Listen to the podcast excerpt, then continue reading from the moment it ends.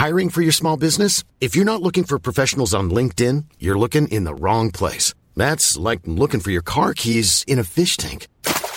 LinkedIn helps you hire professionals you can't find anywhere else, even those who aren't actively searching for a new job but might be open to the perfect role. In a given month, over 70% of LinkedIn users don't even visit other leading job sites. So start looking in the right place. With LinkedIn, you can hire professionals like a professional. Post your free job on linkedin.com slash people today. Hey there, it's Michele Norris. I'm host of a podcast called Your Mama's Kitchen. When I travel, I'm usually looking for a way to find a taste of home when I'm not at home. And one of the things I love to do when I am at home is entertain. And Airbnb allows me to do that. When I was in California recently, I rented a house that had a great kitchen. And when we were sitting around the table, we we're all thinking, we're in someone else's house. Someone could be in all of our homes as well. If you have a home, but you're not always at home, you have an Airbnb. Your home might be worth more than you think. Find out how much at airbnb.com/slash host.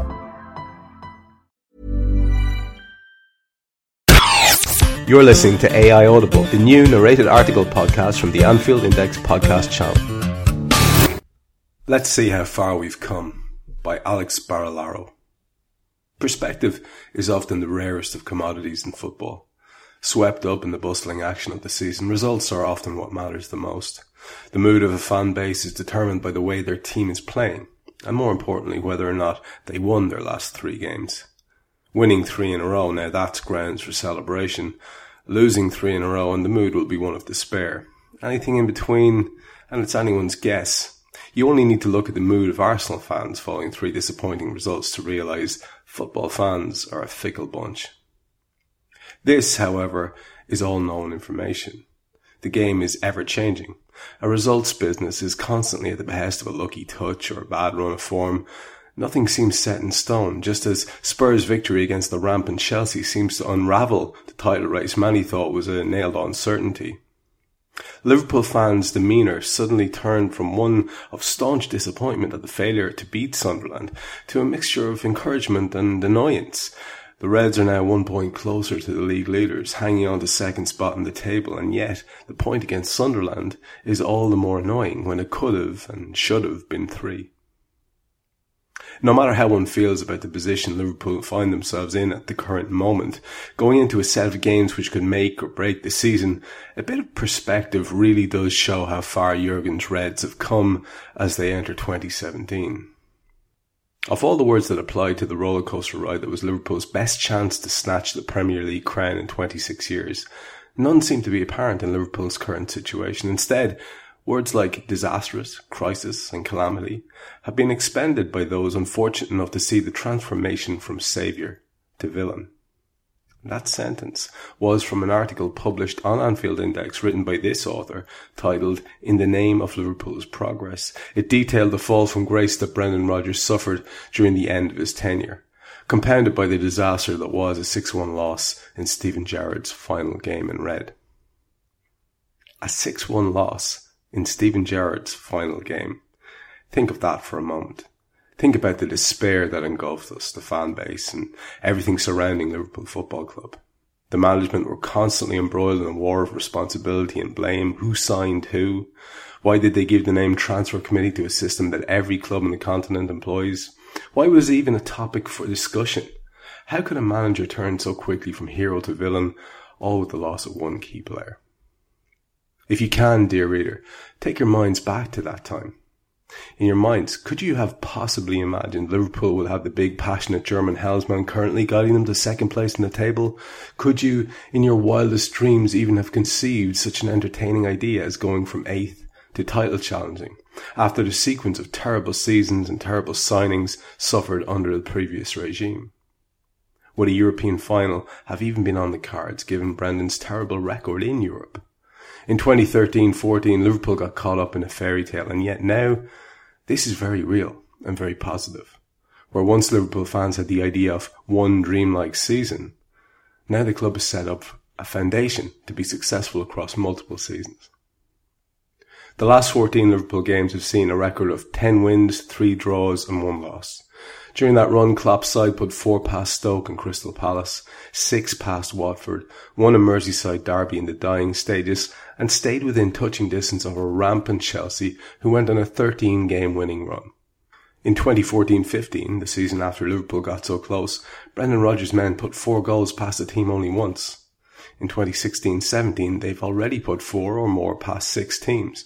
Brendan's side went to QPR and relied on own goals from Steven Caulker and Richard Dunne to beat the London side 3-2, meaning Liverpool's most prolific goal scorers were own goals. Three of them, one more than Raheem Sterling and Steven Gerrard.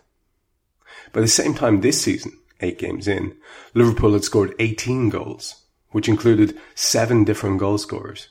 Rodgers was notoriously poor against bigger sides without the presence of Luis Suarez. Two losses to Manchester United in the 2014-15 season illustrate that. Jurgen Klopp, meanwhile, has 11 points against top six sides this season, more than any other manager of a top six Premier League club. During his entire tenure, Brendan Rodgers didn't win a single piece of silverware. In Jurgen Klopp's first year in charge, Liverpool reached two finals. Brendan's tenure, as previously mentioned, was wrought with disorganisation and blame. Klopp's ship has been a stable one, with clear roles outlined and a forward direction at all times. Rodgers' stint was defined by the split it caused in the Liverpool fan base. Jurgen Klopp has united that fan base. On January 10th, 2015, after a 1-0 win at the Stadium of Light against Sunderland, Liverpool were 8th, 15 points off league leaders Chelsea. On January 6th, 2017, after a 2-2 draw at the Stadium of Light against Sunderland, Liverpool are second, five points off the league leaders, Chelsea. Perspective can be a wonderful thing. More uh, positive and upbeat stuff from our stable of writers there, and Alex has done a nice job of pointing out exactly why we should be maybe smiling a bit more than frowning um, in the current state of affairs. He's pretty harsh on Brendan's uh, Brendan's stint there, and you know it's hard not to be really. It doesn't stack up very well, especially the way it finished. I think um, even the, the, the most uh, staunch defenders of of, of the, the, the Northern Irishman would have would have you know admitted that by the end things had gone pretty sour. So it, it is quite stark to notice the contrast. We can't forget the wonderful year that we did have where we were genuinely looking like there was a possibility that we could win the league. But I do like the point that Alex makes that that did seem, as he, used, he used the term as well, and you remember the banner from the time, make us dream. It did seem dream-like. This doesn't so much. And it's, I was saying one of the recent things that I've done here uh, for you guys that it does seem more certain. There's, there's a calmness. And even in a game like the, the 2-2 draw, you just, you just keep waiting. And even the last minute where I would have written it off in the past, there's still possibility, still potential.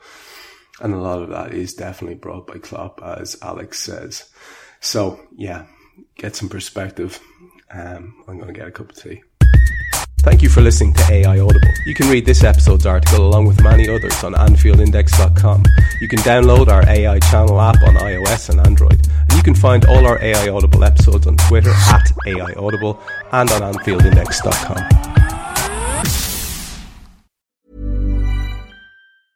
Even when we're on a budget, we still deserve nice things. Quince is a place to scoop up stunning high-end goods for 50 to 80% less than similar brands.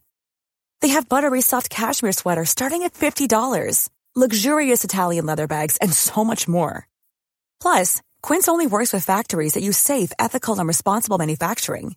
Get the high-end goods you'll love without the high price tag with Quince. Go to quince.com/style for free shipping and 365-day returns. Mom deserves the best, and there's no better place to shop for Mother's Day than Whole Foods Market. They're your destination for unbeatable savings, from premium gifts to show-stopping flowers and irresistible desserts. Start by saving 33% with Prime on all body care and candles. Then get a 15-stem bunch of tulips for just $9.99 each with Prime. Round out Mom's menu with festive rosé, irresistible berry chantilly cake, and more special treats. Come celebrate Mother's Day at Whole Foods Market.